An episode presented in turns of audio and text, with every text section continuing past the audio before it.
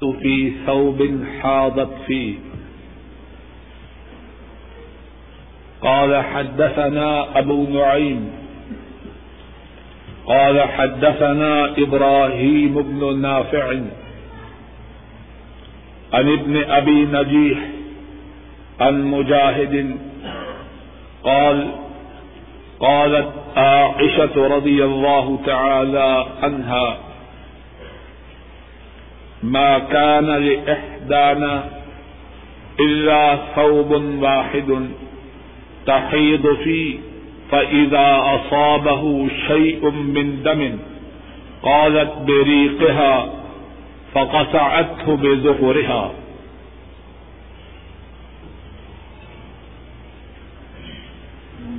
باب ہے اس بارے میں کیا عورت اسی کپڑے میں نماز پڑھے جس میں اس کو ماہواری ہو؟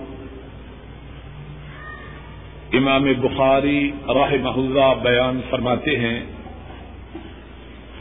ہم سے یہ حدیث ابو نعیم نے بیان کی۔ ابو نعیم فرماتے ہیں ہم سے یہ حدیث ابراہیم بن نافع نے بیان کی۔ ابراہیم ابن ابی نجیح سے اور ابن ابی نجیح مجاہد سے روایت کرتے ہیں۔ اور مجاہد فرماتے ہیں آشا صدیقہ رضی اللہ تعالی عنہا انہوں نے فرمایا نہیں تھا ہم میں سے ایک کے پاس، مگر ایک ہی کپڑا جس میں اس کو حیض آتا۔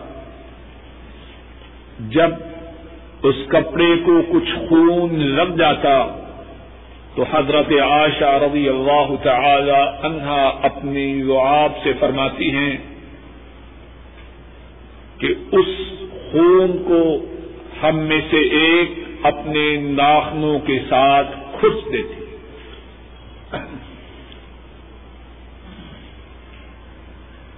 اس باب میں حضرت امام بخاری راہ محلہ یہ سوال اٹھا رہے ہیں۔ عورت نے ماہواری کے درمیان جو کپڑے پہن رکھے ہوں کیا عورت انہی کپڑوں میں نماز ادا کر سکتی ہے کہ نہیں۔ اور اس بارے میں امام بخاری رحمہ اللہ حضرت عائشہ رضی اللہ تعالی عنہا کی حدیث بیان فرماتے ہیں، جس میں حضرت عائشہ فرماتی ہیں کہ ہمارے پاس تو ایک ہی کپڑا ہوتا۔ جب اس کپڑے میں ماہواری کے دن آ جاتے، تو ماہواری کے دن گزرنے کے بعد اسی کپڑا میں جو خون لگ جاتا، اس خون کے خشک ہونے پر اپنے ناخنوں سے اس خون کو کھرچ دیتے۔ اور بعض دوسری روایات میں بھی ہیں، خون کو ناخنوں سے کھرچنے کے بعد خون والی جگہ کو دھو دیتی اور اس کے بعد پھر سارے کپڑے کو دھو دیتی۔ حضرت عائشہ رضی اللہ تعالی عنہا، ان کا جو فرمان ہے، اس میں کتنے ہی درس، کتنی ہی عبرتیں اور کتنے ہی سبق ہیں۔ ایک بات تو یہ ہے کہ دین کے مسائل بیان کرنے کے لیے عورت اور اسی طرح مرد اپنی ایسی کیفیات کا ذکر کر سکتا ہے جن کا ذکر عام طور پر کرنا مناسب نہ ہو۔ اب ماہواری کی بات یا کپڑے کو جو خون لگ جائے، اس کو ناخنوں سے کھرچنا یہ باتیں عام طور پر پسندیدہ نہیں۔ لیکن اگر ان کے بیان کرنے میں دینی مسلحت ہو، مسئلہ کی تشریح ہو توضی مقصود ہو، تو ایسا کرنا نہ صرف جائز ہے بلکہ ضروری ہے۔ دوسری بات جو عائشہ صدیقہ رضی اللہ تعالی عنہا کے اس فرمان میں ہے، وہ بات یہ ہے کہ اس وقت مسلمانوں کی حالت کیسی تھی۔ اللہ کی ساری مخلوق میں سے جو سب سے اعلی و افضل ہیں، جو سب سے بلند و بالا ہیں، اللہ کے بعد جن کا مقام و مرتبہ سب سے اونچا ہے، ان کی بیگمات کی کیفیت کیا ہے؟ ان کا ساد و سامان کتنا ہے؟ عائشہ صدیقہ رضی اللہ تعالی عنہا۔ حضرت صلی اللہ علیہ وسلم کی زوجہ محترمہ ہیں۔ اور اپنے زمانے میں حضرت خدیجہ رضی اللہ تعالی عنہا کے انتقال کے بعد تمام بیگمات میں تمام بیویوں میں سے اللہ کے رسول کو سب سے زیادہ پیاری ہے۔ حضرت امر بن آف غزوہ ذات سلاسل سے واپس آتے ہیں۔ آ حضرت صلی اللہ علیہ وسلم سے سوال کرتے ہیں الناس احب الی؟ اے اللہ کے رسول صلی اللہ علیہ وسلم، تمام انسانوں میں سے آپ کو سب سے پیارا کون ہے؟ آپ فرماتے ہیں، عائشہ، تمام انسانوں میں مجھے جو سب سے زیادہ پیارا ہے وہ عائشہ ہے۔ امام القونین ان کی روجہ محترمہ ہیں اور اس وقت جتنی روجات ہیں، ان تمام میں سے زیادہ پیاری ہیں۔ اور کیفیت کیا ہے؟ ایک ہی کپڑا ہے۔ اسی میں ماہواری کے دن آتے ہیں اور اسی میں پاکیزی کے دن آتے ہیں۔ اور آج کہنے والے بھی اور سننے والے بھی ان کے گھروں کی کیا کیفیت ہے۔ عورتوں کے ہاں اتنے کپڑے ہیں کہ شاید مہینہ بھر کپڑا پہننے کی باری نہ آئے۔ اور اسی پر بس نہیں اتنے زیادہ کپڑے ہونے کے باوجود عام جھگڑے کا سبب یہی ہے کہ دیکھو، فلاں مناسبت ہے، فلاں شادی ہے کہاں جہاں جانا ہے، ہمارے پاس وہی کپڑے ہیں اتنے زیادہ کپڑے ہیں اور رونا پھر کپڑوں کا سب سے زیادہ ہے۔ اور آدمی چھٹی کے بعد اور خصوصاً وہ جن کے بیوی بچے پاک و ہند میں ہیں۔ چھٹی پہ جاتے وقت سب سے بڑے جو مسائل ہیں، ایک مسئلہ یہ ہے کہ بیگم صاحبہ کے لیے کتنے جوڑے لے جانا ہے۔ ایسا نہ ہو کہ جاتے ہی شدید باز پرس ایک وہ اور ایک ہم۔ اور یہ بات صرف عورتوں ہی کے ساتھ خاص نہیں، مرد حضرات سر نہ ہلائیں۔ کہ عورتوں میں یہ خامی ہے اور ہم اس خامی سے مبرہ ہیں۔ مردوں کی بھی اللہ ماشا اللہ کیفیت یہی ہے۔ ہم نے، ہم اپنے مال و دولت کا بہت سا حصہ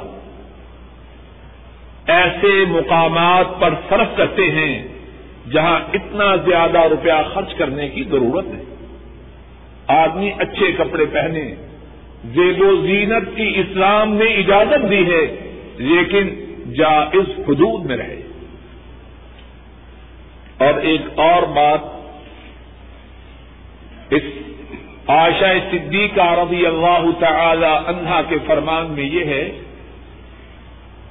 کہ غربت میں یا معاشی طور پر تندستی میں اور اللہ کی ناراضگی میں ملازمت نہیں، کیا مقصد؟ اگر ہم کسی ایسے شخص کو دیکھیں جس کے پاس ٹکے تھوڑے ہوں یا جس کا بینک بیلنس تھوڑا ہو، تو اس سے یہ نتیجہ نہ نکالے کہ اللہ اس پر ناراض ہے۔ عائشہ صدیقہ رضی اللہ تعالی عنہا اور رسول کریم صلی اللہ علیہ وسلم، ان کے پاس مال و اسباب زیادہ ہے یا تھوڑا ہے؟ تھوڑا ہے۔ اور اس کے ساتھ دوسری بات بھی یہ ہے اگر کسی کو اللہ زیادہ مال و دولت عطا فرمائے تو وہ اپنے تئی یہ نہ سمجھے کہ مال و دولت کی کثرت اللہ کے مجھ پر راضی ہونے کی نشانی۔ کتنے ہی زیادہ مال و دولت والے ہیں کہ مال و دولت، مال و دولت کی کثرت ان کے عذاب میں اضافے کا سبب بنتی۔ ہے اور کتنے ہی غریب اور مفلس لوگ ایسے ہیں کہ ان کے اللہ ان پر راضی ہے اور یہ بات بھی ہے کہ ضروری نہیں کہ ہر غریب پر اللہ راضی ہوں اور ہر مالدار پر اللہ ناراض ہو مال و دولت اور غربت، اس کا اللہ کے راضی ہونے یا ناراض ہونے کے ساتھ ملازمہ نہیں۔ بسا اوقات اللہ راضی ہو کے مال و دولت عطا فرماتے ہیں اور بسا اوقات مال و دولت اللہ کے عذاب میں اضافہ کے لیے ملتا ایک اور بات اس حدیث میں یہ ہے کہ جس کپڑا کو حیض کا خون لگ جائے، اس کپڑا کو صاف کرنے سے پہلے اس میں نماز ادا نہ کرنی چاہیے۔ عورت کو چاہیے اگر اسی کپڑا میں نماز ادا کرنی ہو تو اس کو پہلے دھو لے، پھر اس کے بعد نماز اس کپڑا میں ادا کرے۔ ڈاکٹر صاحب، پڑھیے۔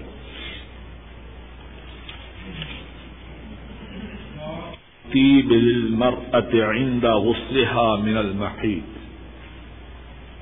قال حدثنا عبد الله بن عبد الوهاب. قال حدثنا حماد بن زيد عن أيوب عن حفصة. قال أبو عبد الله أو هشام أو هشام بن حسان عن حفصة.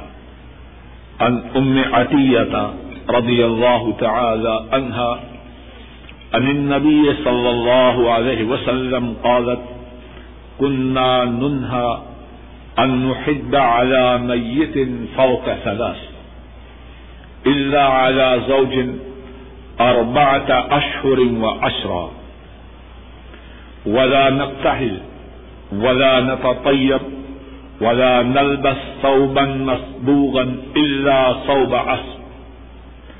وقد رخص لنا عند التحر إذا اغتسلت إحدانا من محيدها في نبذة من كست أزفار وكنا ننهى عن اتباع الجنائز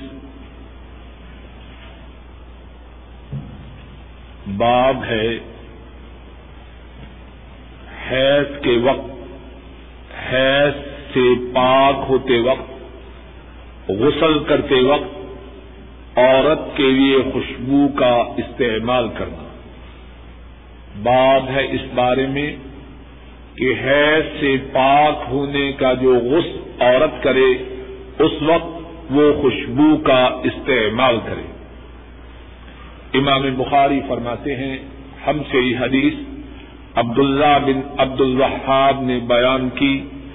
عبداللہ فرماتے ہیں، ہم سے یہ حدیث حماد بن زید نے بیان کی۔ حماد بن زید ایوب سے اور ایوب حفصہ رضی اللہ رحمہ اللہ سے بیان کرتے ہیں۔ اور ابو عبداللہ امام بخاری رحمہ اللہ فرماتے ہیں، یا ہشام بن حسان نے حضرت حفصہ راہ اللہ سے یہ حدیث بیان کی۔ اور حضرت حفصہ ام عطیہ رضی اللہ تعالی عنہا ان سے یہ حدیث بیان کرتی ہے۔ ام عطیہ نبی مکرم صلی اللہ علیہ وسلم سے بیان کرتی ہیں۔ حضرت ام عطیہ رضی اللہ تعالی عنہا فرماتی ہیں، ہم کو ہم کو اس بات سے روکا جاتا کہ ہم مرنے والے پر تین دن سے زیادہ سوک کریں، مگر خاون پر چار ماہ دس دن تک سوک کریں۔ اور نہ ہی ہم سرما ڈالیں اور نہ ہی خوشبو کا استعمال کریں۔ اور نہ ہی ہم رنگین کپڑے پہنے، مگر یمن کا رنگین کپڑا وہ پہن لیں اور ہمیں اس بات کی اجازت دی گئی کہ جب ہم ماہواری سے پاک ہوں اور ہم میں سے ایک ہے سے پاک ہونے کا غسل کرے، تو وہ تھوڑا سا خوشبو کا استعمال کرے۔ اور ہمیں اس بات سے بھی روکا گیا کہ ہم جنازہ کے پیچھے چلے۔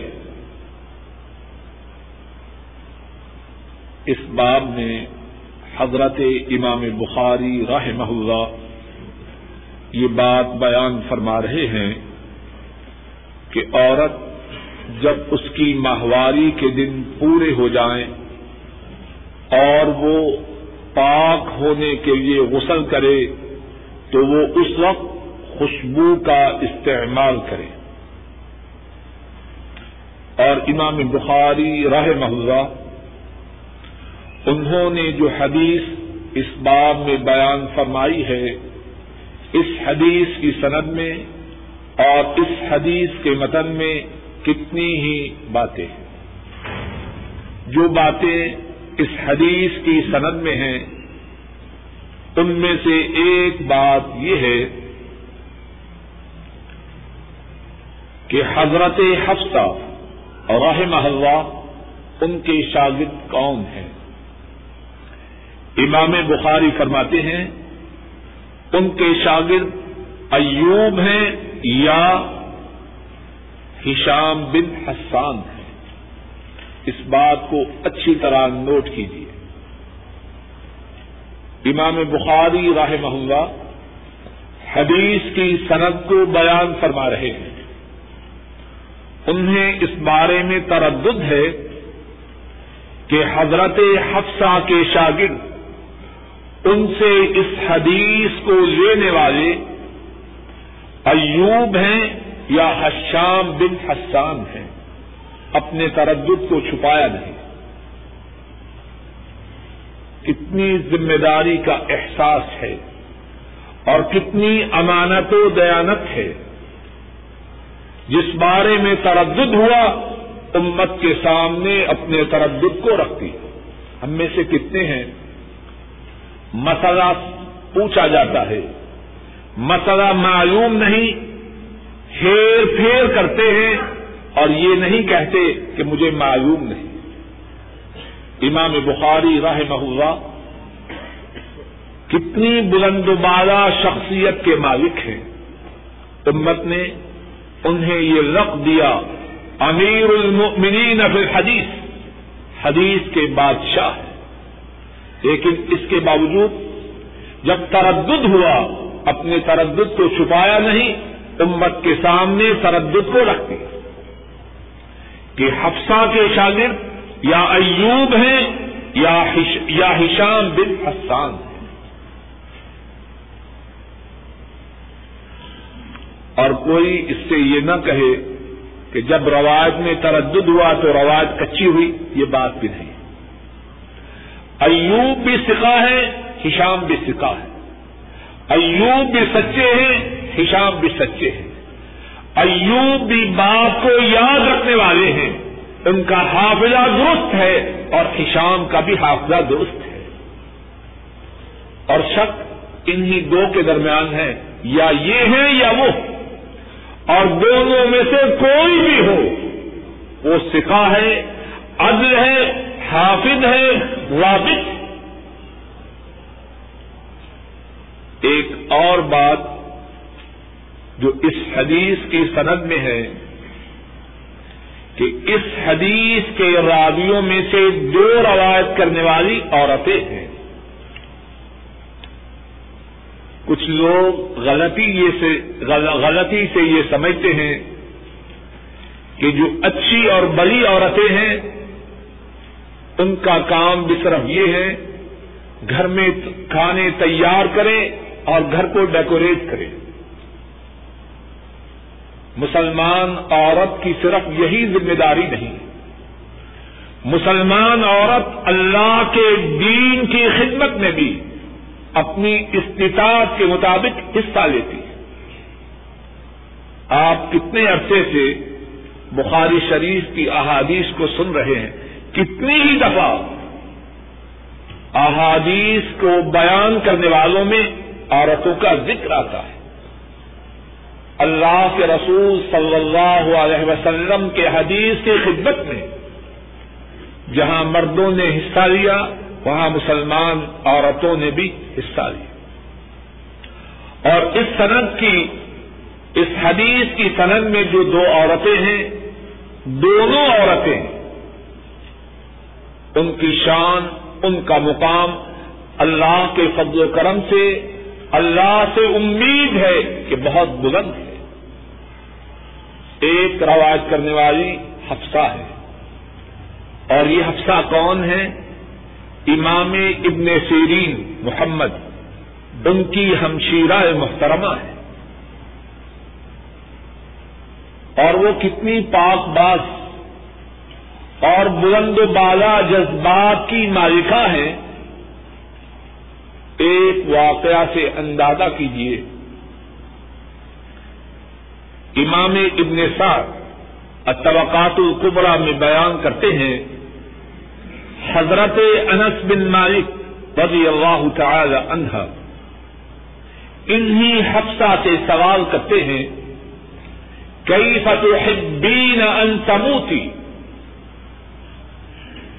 اے حفصہ بتلاؤ تو صحیح تم کس طرح کی موت مرنا چاہتی ہو؟ تمہارے دل میں کس طرح کی موت کی آرزو ہے؟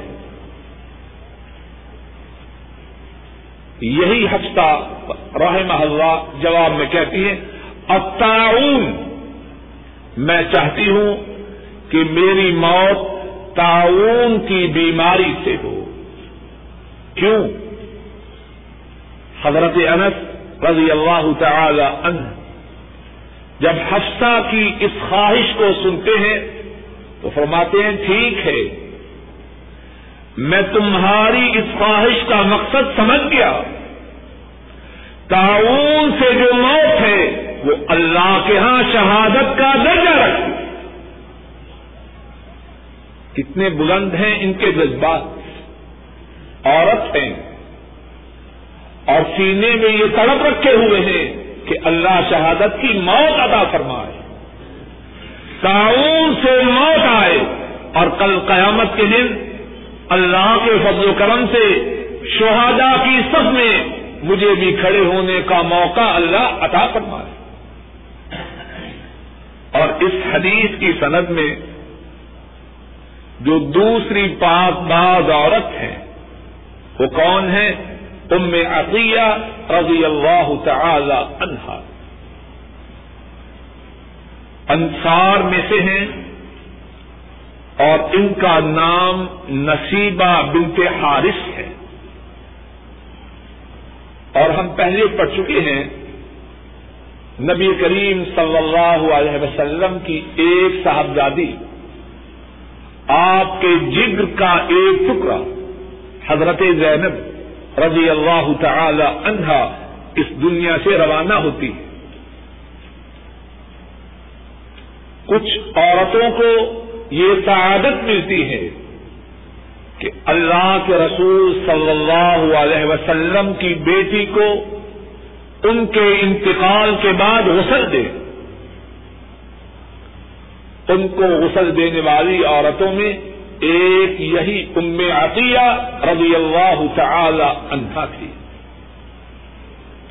حضرت صلی اللہ علیہ وسلم ان سے فرماتے ہیں کہ میری بیٹی کو اس طرح غسل دینا، اس طرح غسل دینا۔ اور ان کے مطابق صحیح بخاری میں ایک اور بہت ہی عجیب واقعہ۔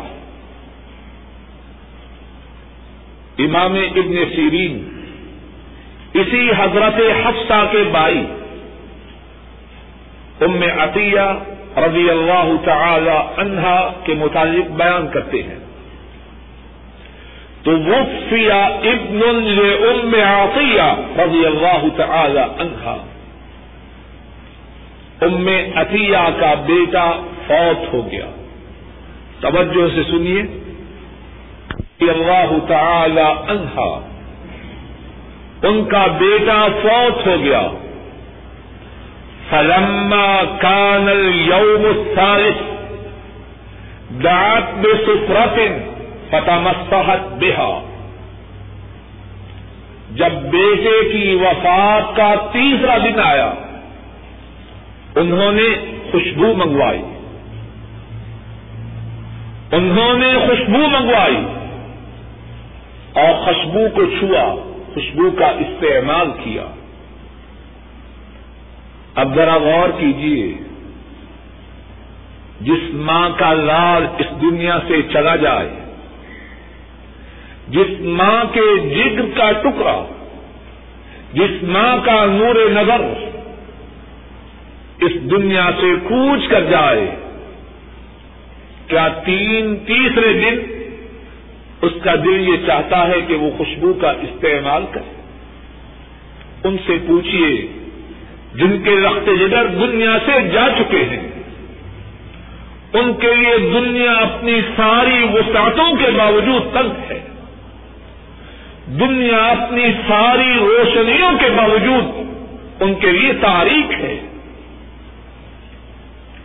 لیکن یہ مسلمان عورت اس کی کیا کیفیت ہے؟ بیٹے کی وفات کے تیسرے دن خوشبو منگوا رہی ہے اور خوشبو کا استعمال کر رہی ہے۔ اور پھر فرماتی ہیں کہ میں خوشبو کا استعمال کیوں کر رہی ہوں؟ کنہ ننہا انہد اعلی فوق سلف اللہ بزوج اور بات اشر و اشرا بیٹے کی وفات کے تیسرے دن میں جو خوشبو استعمال کر رہی ہوں، میں کوئی دیوانی تو نہیں پگڑی تو نہیں، میرا دماغ خراب تو نہیں، بات یہ ہے۔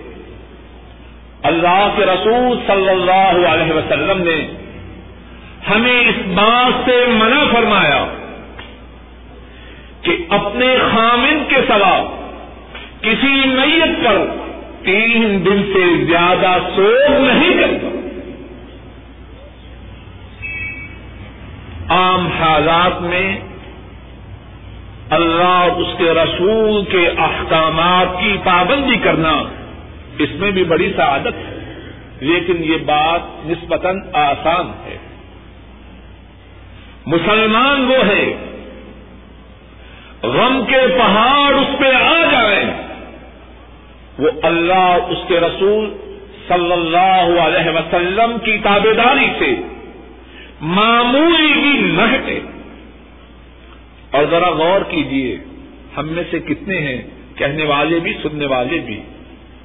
عام حالات میں اچھے بڑے دیندار ہیں۔ غم کا موقع آ جائے۔ دین کو رخصت ہو، دین کو چھٹی دے دی۔ عورتوں اور مردوں کا اختلاط ہوتا ہے۔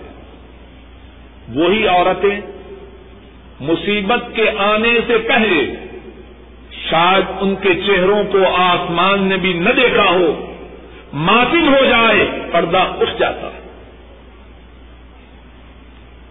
اور کتنے اللہ اور اس کے رسول کی فرما برداری کا دعوی کرنے والے۔ مصیبت کے آنے پر اپنے منہ سے کیا کچھ نہیں بنتے تھے ام عطیہ رضی اللہ تعالی عنہا۔ اللہ کے فضل و کرم سے مومنہ ہیں، مسلمہ ہیں۔ اللہ کے رسول صلی اللہ علیہ وسلم کی صحیح معنوں میں تابے دار ہیں۔ مصیبت میں اللہ کے رسول صلی اللہ علیہ وسلم کے حکم کی تعمیر کرتی اور یہی ام عطیہ رضی اللہ تعالی عنہا اس حدیث کو بیان فرما رہے ہیں۔ کتنی عظیم عورت ہے۔ اور اس حدیث کے متن میں جو باتیں ہیں، ان میں سے ایک بات یہ ہے فرماتی ہیں کہ ہم کو روکا گیا کہ کسی میت پر تین دن سے زیادہ سوگ نہیں کرنا۔ ہاں خاون پر چار ماہ دس دن تک سوگوار رہنا۔ اور سوگ کی مدت کے دوران سرما آنکھوں میں استعمال نہیں کرنا۔ خوشبو کا استعمال نہیں کرنا۔ رنگین بھڑکیلے شو کپڑے نہیں پہننے ہاں یمن سے ایک خاص قسم کا کپڑا آتا جس کے دھاگے کو پہلے رنگا جاتا، پھر اس سے کپڑا بنا جاتا اس رنگین کپڑے کے استعمال کی اجازت دی گئی۔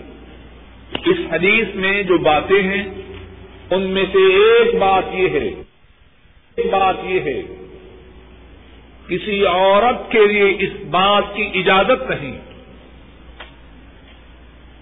کہ اپنے خامن کے سوا کسی مرنے والے کا سوگ تین دن سے زیادہ کرے۔ ام عطیہ رضی اللہ تعالی عنہا، ان کا جو واقعہ ابھی بیان کیا ہے، اس سے یہ بات اچھی طرح واضح ہوتی ہے کہ مسلمان عورتیں، ام عطیہ خصوصاً، اس حدیث پر کس طرح عمل کرتی ہے دو واقع اور سنیے۔ صحیح بخاری ہی میں ہے، حضرت زینب بن ام سلمہ رضی اللہ تعالی عنہما بیان فرماتی ہے ام حبیبہ رضی اللہ تعالی عنہا۔ حضرت صلی اللہ علیہ وسلم کی زوجہ محترمہ۔ ان کے والد محترم۔ حضرت ابو سفیان رضی اللہ تعالی عنہ۔ ان کا شام میں انتقال ہوتا ہے۔ ام حبیبہ رضی اللہ تعالی عنہا انہیں اپنے باپ کے انتقال کی خبر ملتی ہے۔ اب کیا ہے؟ باپ کی وفات کا تیسرا دن ہے۔ خوشبو منگوا رہی ہے۔ اور اپنی رخساروں پر، اپنی کلائیوں پر خوشبو کو مل رہی ہے۔ اور پھر اس کے بعد کیا فرماتی ہے اللہ کی قسم، میں خوشبو کے استعمال سے بے نیاز تھی۔ اور بے نیاز کیسے نہ ہو باپ، جو دنیا میں اللہ کے بعد عورت کے لیے سب سے بڑا سہارا ہوتا ہے۔ عورت بوڑھی ہو جائے اپنے باپ کا ذکر نہیں چھوڑتی نواسوں اور پوتوں والی ہو جائے، جب بھی بات ہو، میرے ابو ایسے تھے۔ ہر دنی طور پر بات آئی۔ بعض شوہر اس بات کو بڑا ناپسند کرتے ہیں۔ یہ جہازت کی بات ہے۔ ٹھیک ہے، عورت تیرے نکاح میں آئی، لیکن وہ باپ کی بیٹی بھی تو ہے۔ بعض بے وقوف شوہر اس بات کو بڑا ناپسند کرتے ہیں کہ میرے گھر میں ہوتے ہوئے، میرے ساتھ ہوتے ہوئے اپنے باپ کا ذکر خیر کیوں کر رہی ہے؟ حماقت کی بات ہے۔ اگر وہ اپنے باپ کا ذکر کر رہی ہے، تو کیا تو اپنے باپ کا ذکر نہیں کرتا؟ اور اگر تو نے اپنے باپ کا ذکر چھوڑ دیا ہے، تو تیری بدبختی ہے، تو چاہتا ہے کہ وہ بھی بدبخت ہو جائے۔ تو بات یہ عرض کر رہا تھا۔ ام حبیبہ باپ کے انتقال کی خبر کو سنتی ہے۔ خبر کو تیسرا دن ہے۔ اور باپ بھی کیسا ہے، زمانہ جاہریت میں بھی سردار اور اسلام میں بھی اللہ نے عزت ادا فرمائی۔ ان کی سرداری کا یہ عالم فتح مکہ کے موقع پر رسول کریم صلی اللہ علیہ وسلم فرماتے ہیں، جو ابو سفیان کے گھر میں داخل ہو جائے، وہ امن میں۔ اور پھر ام حبیبہ، ان کے شوہر محترم، تاجدار مدینہ صلی اللہ علیہ وسلم، وہ تو پہلے ہی انتقال فرما چکے ہیں۔ کتنا دکھ ہوگا کتنا غم ہوگا۔ لیکن وفات کے تیسرے دن خوشبو منگوا کر استعمال کر رہی ہے۔ اور پھر فرماتی ہیں، میں اس خوشبو کے استعمال سے بے نیاز تھی۔ مجھے کوئی اس کی ضرورت تو نہ تھی۔ لیکن اللہ کے رسول صلی اللہ علیہ وسلم کا یہ فرمان میں نے سن رکھا ہے۔ لا يحل لامرأة تؤمن بالله واليوم الآخر أن تحد على ميت فوق ثلاث إلا على زوج أربعة أشهر وعشرة. میں خوشبو کا استعمال اس لیے کر رہی ہوں۔ رسول کریم صلی اللہ علیہ وسلم نے فرمایا، کوئی عورت جس کا اللہ پر ایمان ہو، قیامت کے دن پر ایمان ہو، اسے اس بات کی اجازت نہیں کہ اپنے خامن کے سوا کسی اور میت کا سوگ تین دن سے زیادہ تک کرے۔ فرمایا ہاں خامن اس کا سوگ چار ماہ اور دس دن تک یہ ہے مسلمان عورتیں یہ ہے ایمان والی عورتیں اور صحیح بخاری ہی میں ہے۔ حضرت زینب بنت ام سلمہ رضی اللہ تعالی عنہما وہی بیان کرتی ہے۔ حضرت زینب بنت جحش رضی اللہ تعالی عنہا، ان کے بھائی کا انتقال ہوتا ہے۔ بھائی کے انتقال کی خبر آتی ہے۔ بھائی کا انتقال ہوتا ہے۔ جب بھائی کے فوت ہونے کو تیسرا دن ہے۔ حضرت زینب بنت جحش خوشبو منگواتی ہے اور خوشبو کا استعمال کر رہی ہے۔ اور پھر فرماتی ہیں، واللہ مالی بالتیب من حاجہ۔ غیر انی سمعت رسول اللہ صلی اللہ علیہ وسلم. لا يحل لامرأة تؤمن بالله واليوم الآخر أن تحد على ميت فوق ثلاث ليال إلا على زوج أربعة أشهر وعشرة فرماتی ہیں، بھائی کے انتقال کے بعد اللہ کی قسم خوشبو استعمال کرنے کی کوئی ضرورت نہیں۔ اور سب جانتے ہیں کہ بھائیوں کو، بہنوں کو بھائیوں سے کتنا پیار ہوتا ہے۔ بھائی ظلم بھی کرے، پھر بھی بہنیں اپنے بھائیوں سے تعلق کو نہیں توڑتی فرما رہی ہیں، بھائی کے انتقال کے بعد خوشبو کے استعمال کرنے کی تو کوئی حاجت نہیں۔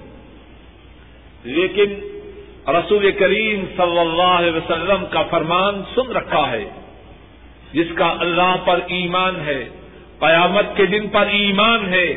اسے اس بات کی اجازت نہیں کہ اپنے خامن کے سوا کسی کا سوگ تین دن سے زیادہ تک کرے۔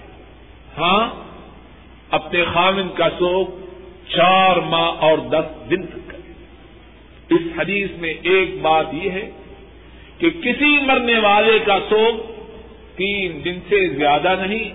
ہاں اگر خامد ہو تو بیوی اس کے، اس کا سوگ چار ماہ اور دس دن تک کرے اور عجب بات ہے، کچھ لوگ اسلامی انقلاب کا دعوی کرتے ہیں۔ اور ان کے سربراہ مر جائیں، معلوم نہیں کہ چھ ماہ تک شاید سوگ مناتے ہیں۔ شاید ساری ہی ان کی بیویاں ہیں۔ عجب بات ہے۔ اور بلکہ بیویوں سے بھی زیادہ لمبا سوگ۔ بیوی چار ماہ دس دن تک سوگ منائے۔ اور یہ ساری قوم شاید چھ ماہ تک سوگ منائے۔ معلوم نہیں ان کی شریعت کہاں سے آ ایک اور بات جو اس حدیث کے متن میں ہے وہ یہ ہے کہ اگر کسی عورت کا خامن فوت ہو جائے، چار ماہ تک نہ سرما استعمال کرنا ہے، نہ خوشبو استعمال کرنی ہے، نہ شوق اور بڑکیلے کپڑے پہننے لیکن جب عورت ماہواری سے پاک ہونے کا غص کرے، تو اس وقت خوشبو کا استعمال کرنا ہے۔ اور اس سے اس بات کا اندازہ کیجیے کہ ستھرائی، پاکیزگی، صفائی اسلام میں اس کی کتنی اہمیت ہے۔ اگرچہ عورت کے دن اپنے خاون کے سوگ منانے کے دن ہے، لیکن ماہواری کی وجہ سے خاص قسم کی بدبو پیدا ہوتی ہے۔ اب سوگ اگرچہ باقی ہے، لیکن اس بدبو سے نجات کا حصول وہ بھی ضروری ہے۔ خاون کے سوگ کے دنوں کے ہونے کے باوجود ماہواری کا غسل کرتے وقت عورت خوشبو کا استعمال کرے تاکہ جو بدبو باقی ہو وہ دور ہو جائے۔ اور اس میں یہ بات بھی ہے کہ رسول کریم صلی اللہ علیہ وسلم اپنی امت کے لیے کتنے مشفق و مہربان ہیں۔ مثال دے کے بعد واضح کرنے کی کوشش کرتا ہوں۔ باپ اپنے بیٹے کو اپنے ملک سے باہر بیچتے ہیں۔ شدت احساس کی وجہ سے نصیحتیں کر رہے ہیں۔ بیٹا، یہ کھانا، یہ پینا، ایسے کرنا ایسے کرنا۔ کیوں؟ بیٹے کی محبت۔ بیٹے سے یہ تعلق اور ہمدردی ہے۔ وہ اس کو اس بات پہ مجبور کر رہی ہے کہ زیادہ سے زیادہ اپنے رخت جگر کو ہدایات دے۔ تاکہ کہیں بٹک نہ جائے، کہیں خسارے میں نہ رہ جائے۔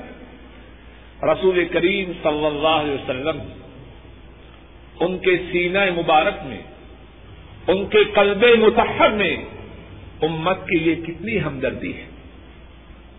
ایسی باتیں جو عام طور پر نہیں کی جاتی، وہ بھی سمجھا رہے ہیں۔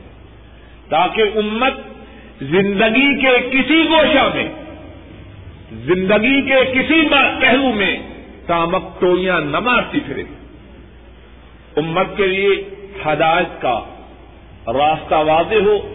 اب امت کی خوش نصیبی ہے یا بد نصیبی ہے کہ اس راہ کو اختیار کرے یا اس راہ سے اعراض کرے۔ اشرسا پڑھیے۔ یہ ہے کہ عورتوں کو جنازے کے پیچھے نہیں جانا چاہیے۔ بعض مقامات پر دیکھا جاتا ہے کہ میت کو اٹھایا جاتا ہے۔ جہاں مرد جا رہے ہیں، وہاں بین کرتی ہوئی چیختی، چلاتی، بے پردہ عورتیں بھی جاتی ہیں۔ ایسا کرنا اسلام کے منافی ہے۔ عورتیں میت کو گڑھی سے اللہ کے سپرد کریں۔ قبر میں بھی تو چھوڑ کے آئیں گی۔ تو گڑھی سے میت کو رخصت کریں۔ آ حضرت صلی اللہ علیہ وسلم نے عورتوں کو جنازے کے پیچھے جانے سے روکا۔ آب دل تل مرت نفسها اذا تطهرت من المحيط. وكيف تغتسل وتأخذ فرصة ممسكة فتتبع أثر الدم؟ قال حدثنا يحيى، قال حدثنا ابن عيينة عن منصور بن صفية عن أمه عن عائشة رضي الله تعالى عنها. أن امرأة سالت النبي صلى الله عليه وسلم عن غسلها من المحيط. فأمرها كيف تغتسل. قال، خذي فرصة من مسك. خذي فرصة من مسك فتتحري بها. قالت، كيف أتتحر؟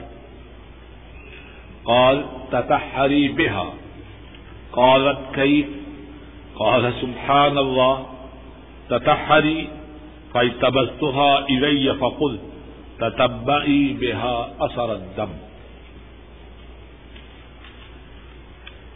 باب ہے اس بارے میں، جب عورت ہے سے پاک ہو، تو اپنے جسم کو غسل کے دوران اچھی طرح ملے۔ باب ہے اس بارے میں کہ عورت جب ہے سے پاک ہو تو اپنے جسم کو اچھی طرح ملے اور عورت کس طرح غسل کرے اور عورت روئی کا خوشبو میں ڈوبا ہوا ایک ٹکڑا لے اور اس کے ساتھ خون کے اثر کو ختم کرے۔ امام بخاری راہ محلہ فرماتے ہیں ہم سے یہ حدیث یاہیا نے بیان کی۔ یاہیا فرماتے ہیں، ہم سے یہ حدیث ابن اینا نے بیان کی۔ ابن اینا منصور بن صفیہ سے اور منصور اپنی والدہ محترمہ حضرت صفیہ سے اور حضرت صفیہ حضرت عائشہ رضی اللہ تعالی عنہا سے روایت کرتے ہیں۔ حضرت عائشہ فرماتی ہیں، ایک عورت نے پاک ہو جا۔ وہ عورت کہنے لگی، میں کس طرح پاک ہوں؟ میں کس طرح اپنی صفائی کروں؟ آپ نے فرمایا، روئی کے اس خوشبو میں ڈوبے ہوئے ٹکڑا کے ساتھ اپنے آپ کو پاک کر۔ عورت کہنے لگی، کیسے؟ آپ نے فرمایا سبحان اللہ تتحری پاک ہو جا حضرت عائشہ رضی اللہ تعالی عنہا فرماتی ہیں، میں نے اس عورت کو اپنی طرف کھینچا، ایک طرف لے گئی۔ اور میں نے اس سے کہا کہ وہ جو روئی کا ٹکڑا ہے، جو خوشبو میں بگویا گیا ہے، اس کے ساتھ جہاں جہاں خون کے نشانات ہیں، وہاں وہ ٹکڑا پھیرو، تاکہ اس کی جو بدبو ہے، وہ ختم ہو جائے۔ اس بار میں امام بخاری راہ محلہ یہ بات بیان فرما رہے ہیں کہ حیض سے پاک ہونے کا عورت جب غسل کرے تو اپنے جسم کو اچھی طرح ملے۔ اور دوسری بات یہ ہے کہ دوران غسل جہاں سے خون نکلتا رہا، وہاں روئی کا ٹکڑا جو خوشبو میں بگویا گیا ہو، وہ اس مقام پر تھے۔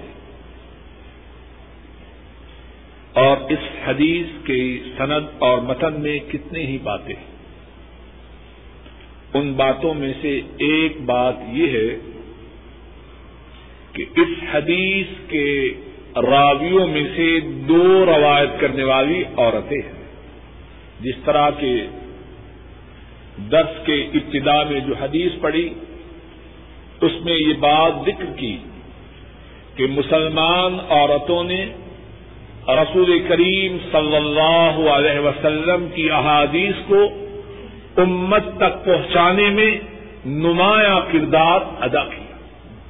اگر مسلمان مردوں نے اس سلسلے میں خدمت کی، تو عورتوں نے بھی اپنی استطاعت کے مطابق اس سلسلہ میں خدمت کی۔ حدیث کی سند میں دوسری بات یہ ہے کہ حضرت منصور، اللہ اکبر، جب بھی میں ایسا واقعہ سنن میں دیکھتا ہوں تو میرے دل میں عجیب کیفیت پیدا ہوتی حضرت منصور اپنی والدہ محترمہ سے اس حدیث کو بیان کر رہے کتنی خوش نصیب ہے ماں اور کتنا خوش نصیب ہے اس کا بیٹا۔ اللہ ہمیں اور ہماری اوزادوں کو بھی ایسے ہی خوش نصیب بنائے۔ اور حضرت صفیہ کون ہے حضرت صفیہ شیبہ بن عثمان کی صاحبزادی ہے۔ اور یہ خاندان وہ تھا جن کے پاس بیت اللہ کی چابی تھی۔ اور آج بھی اللہ کے فضل و کرم سے اسی خاندان میں یہ چابی چلی آ رہی اور یہ منصور اور یہ منصور جو صفیہ کے بیٹے ہیں ایک وقت وہ بھی آیا کہ بیت اللہ کی کنجی ان کے پاس آئی۔ اسی مقام سے انشاءاللہ اللہ آئندہ درخت میں بات کی ابتدا کریں گے۔ اللہ ہمارے کل ملک اپنے فضل و کرم سے جو صحیح بات کہی اور سنی گئی ہے، اس کو قبول فرمائے۔ بات کہنے یا سننے میں جو غلطی ہوئی ہے، اس کو اللہ معاف فرمائے۔ اے اللہ، اپنے فضل و کرم سے ہم سب کے گناہوں کو معاف فرما۔ اے اللہ اپنے فضل و کرم سے ہمارے بوڑھے ماں باپ پہ رحم فرما۔ اے اللہ ہمارے بوڑھے ماں باپ کی بیماریوں کو صحت سے بدل دے۔ اے اللہ ہمارے بوڑھے ماں باپ کی نیک حاجات کو پورا فرما۔ اے اللہ ہمارے بوڑھے ماں باپ کی پریشانیوں کو راحتوں سے بدل دے۔ اور اے اللہ جن کے ماں باپ فوت ہو چکے ہیں، ان کے گناہوں کو معاف فرما۔ ان کے دراجات کو بلند فرما۔ ان کی قبروں کو جنت کی باغیچہ بنا۔ اے اللہ ہمارے بہن بھائیوں پہ رحم فرما۔ اور ہمارے جو بہن بھائی فوت ہو چکے ہیں، اے اللہ ان کے گناہوں کو معاف فرما۔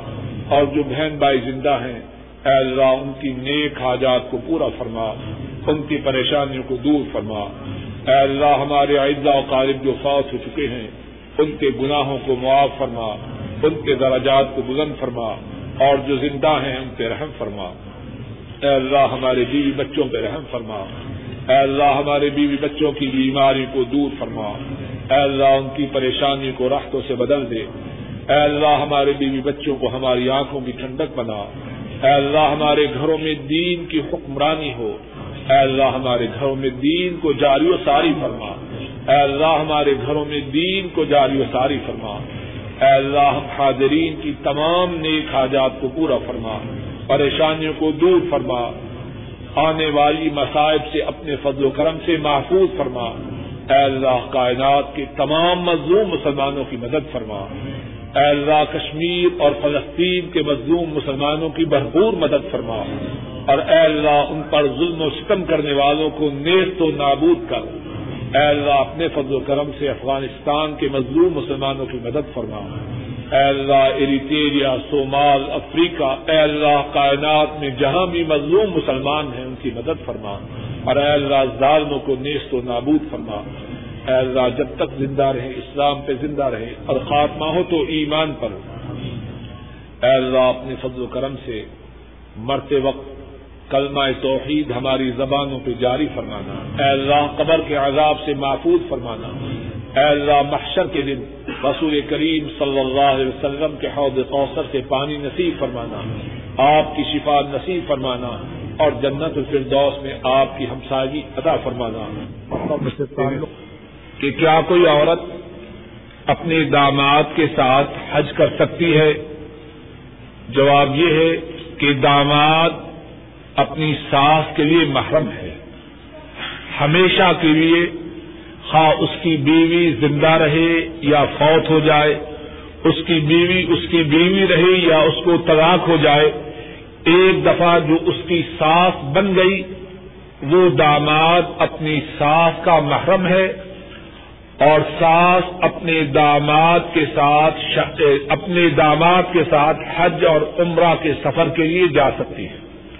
اور یہ ضروری نہیں کہ اس سفر میں بیٹی بھی ساتھ موجود ہو موجود ہو تب بھی، نہ موجود تب بھی، داماد جو ہے وہ اپنی ساس کے لیے بیٹے کی حیثیت رکھتا ہے اور اس حیثیت سے وہ اس کے ساتھ سفر کر سکتا ہے۔ ایک اور سوال یہ ہے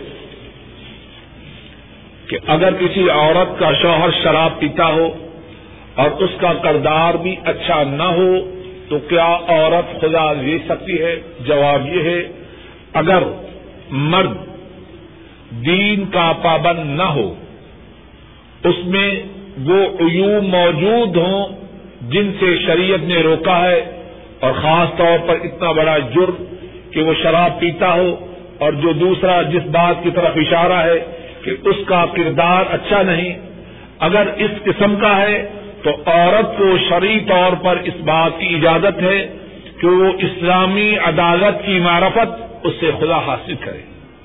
ہمارے معاشرہ میں ادب تصور ہے کہ لڑکوں کی طرف سے عورتوں پر بہت زیادہ ظلم و ستم ہوتا ہے اور عورتوں کا کوئی پرسان حال نہیں۔ ہر وہ شخص جو عورتوں پر یا اپنے سے کسی کمزور پر ظلم کرنے کا ارادہ کرے، وہ اس بات کو یاد رکھے کہ اس عورت کا اللہ اور اس مرد کا بھی اللہ ایک ہے۔ اور اگر وہ اس عورت پر یا کسی ایسی شخص پر ظلم کرے جو اس سے کمزور ہے، تو وہ اللہ کے غیر و غضب کو دعوت دیتا ہے۔ اگرچہ اس کا مد مقابل کمزور ہے، لیکن اللہ تو سب سے زیادہ طاقتور اور کبھی ہے۔ اور ظالم جو ہے، اسے ڈھیل تو مل سکتی ہے، لیکن وہ اللہ کے عذاب سے نہیں بچ سکتا۔ رسول کریم صلی اللہ علیہ وسلم نے فرمایا ان اللہ یم ظالم حتہ اذا اخذہ لم یفلت فرمایا، اللہ ظالم کو ڈھیل تو دیتے ہیں، لیکن جب اللہ کی گرفت کا وقت آ جائے، تو وہ ظالم اللہ کی گرفت سے نہیں بچ سکتا۔ ایک سوال یہ ہے کہ کھڑے ہو کر پیشاب کرنے کے متعلق کیا حکم ہے؟ جواب یہ ہے، احادیث میں یہ بات ثابت ہے کہ حضرت صلی اللہ علیہ وسلم آپ نے ایک دفعہ کھڑے ہو کر پیشاب کیا۔ گندگی کے ڈھیر کے پاس آپ تشریف لائے اور آپ نے وہاں کھڑے ہو کر پیشاب کیا۔ لیکن آپ کا عام دستور، عام طریقہ یہ تھا کہ آپ بیٹھ کر پیشاب کرتے۔ اور مسئلہ کا خلاصہ یہ ہے کہ عام حالات میں مسلمان بیٹھ کر ہی پیشاب کرے اور اگر کھڑے ہو کر پیشاب کر لے اور کھڑے ہو کر پیشاب کرنے سے اس کا بدن، اس کے کپڑے نجس نہ ہو تو اس طرح پیشاب کرنے کی اجازت ہے۔ اور بساؤ کا تو، نجاست سے بچنے کے لیے کھڑے ہو کر پیشاب کرنا ضروری ہوتا ہے تاکہ اس کا جسم اور اس کے کپڑے نیچے بیٹھنے سے نجس نہ ہو جائے۔ ایک سوال یہ ہے کہ ہمارے ہاں ہندو پاک میں یا شاید بنگلہ دیش میں بھی جب کسی کے ہاں موت ہوتی ہے تو تیسرے دن کل کرتے ہیں۔ کل کرتے ہیں۔ سوال یہ ہے کہ کتاب و سنت میں اس کے متعلق کیا حکم ہے؟ جواب یہ ہے کہ میرے محدود علم کے مطابق اور میری ناقص نظر کے مطابق قرآن و سنت میں اس کا کوئی ذکر نہیں۔ نہ قرآن کریم میں اس پل کا ذکر ہے اور نہ رسول کریم صلی اللہ علیہ وسلم کی سنت میں اس کا پردہ کے مطابق اسلام کا کیا حکم ہے عورتوں کے چہرے کے پردہ کے مطابق اسلام کا حکم یہ ہے کہ مسلمان عورت کے لیے چہرے کا پردہ لازم اور ضروری ہے۔ اس کی دلیل کیا ہے؟ قرآن سنت میں اس کی بہت زیادہ دلیل آئی ہے۔ ایک دو مختصر سے انداز میں عرض کرتا ہوں۔ ویسے اس موضوع پر تفصیل گفتگو ہوئی ہے اور اس بارے میں جو گفتگو ہوئی ہے وہ کیسٹوں میں موجود قرآن کریم میں جب مسلمان عورتوں کے لیے پردے کا حکم آیا، تو مسلمان عورتوں نے اس حکم کی تعمیر کیسے کی؟ صحیح بخاری میں ہے کہ مسلمان عورتیں پردے کی آیات کے اترنے کے بعد جب اپنے گھروں سے نکلی، تو انہوں نے اپنے چہروں کو ڈھانپ لیا تھا۔ مسلمان عورتیں جب اپنے گھروں سے نکلی تو انہوں نے اپنے چہروں کو ڈھانپ لیا تھا۔ اگر کسی بات کے ماننے کا جذبہ ہو تو یہ دلیل کافی ہے۔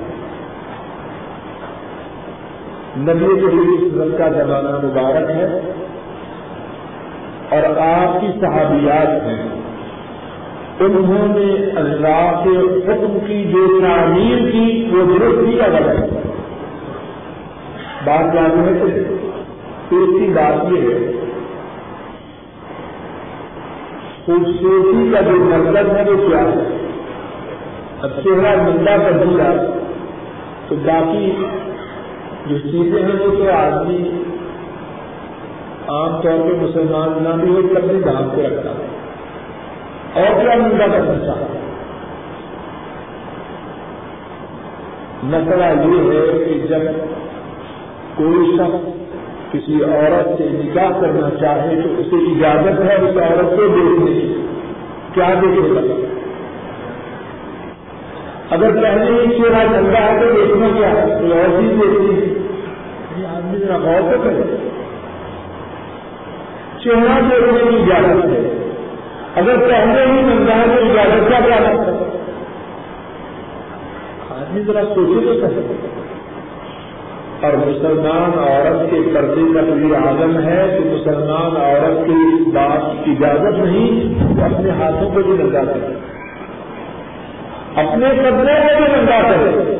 اور یہ صاحب چہرہ ننگا کروا انتہائی غلطی کی بات۔ ہے اور یہاں ایک اور بات بھی سن لیجیے کہ جو بات اچھے گراموں میں بھی آ رہی ہے کہ چہرہ تو ڈھانپ رکھ رہا ہے، لیکن آنکھیں ننگی اور شاید کی آنکھوں میں کچھ ڈال بھی رکھا۔ اور برقع کو تھوڑا سا سرکایا بھی۔ اب کیا کہتے کیا جانا کیا برقع ہے؟ آنکھوں میں کچھ ڈال رکھا ہے اور تھوڑا سا نیچے بھی تو مزید کتنی اور تباہی کا قدر لگے گا مقصود کردہ ہے، مقصود دیر گزرت کی نمائش ہے۔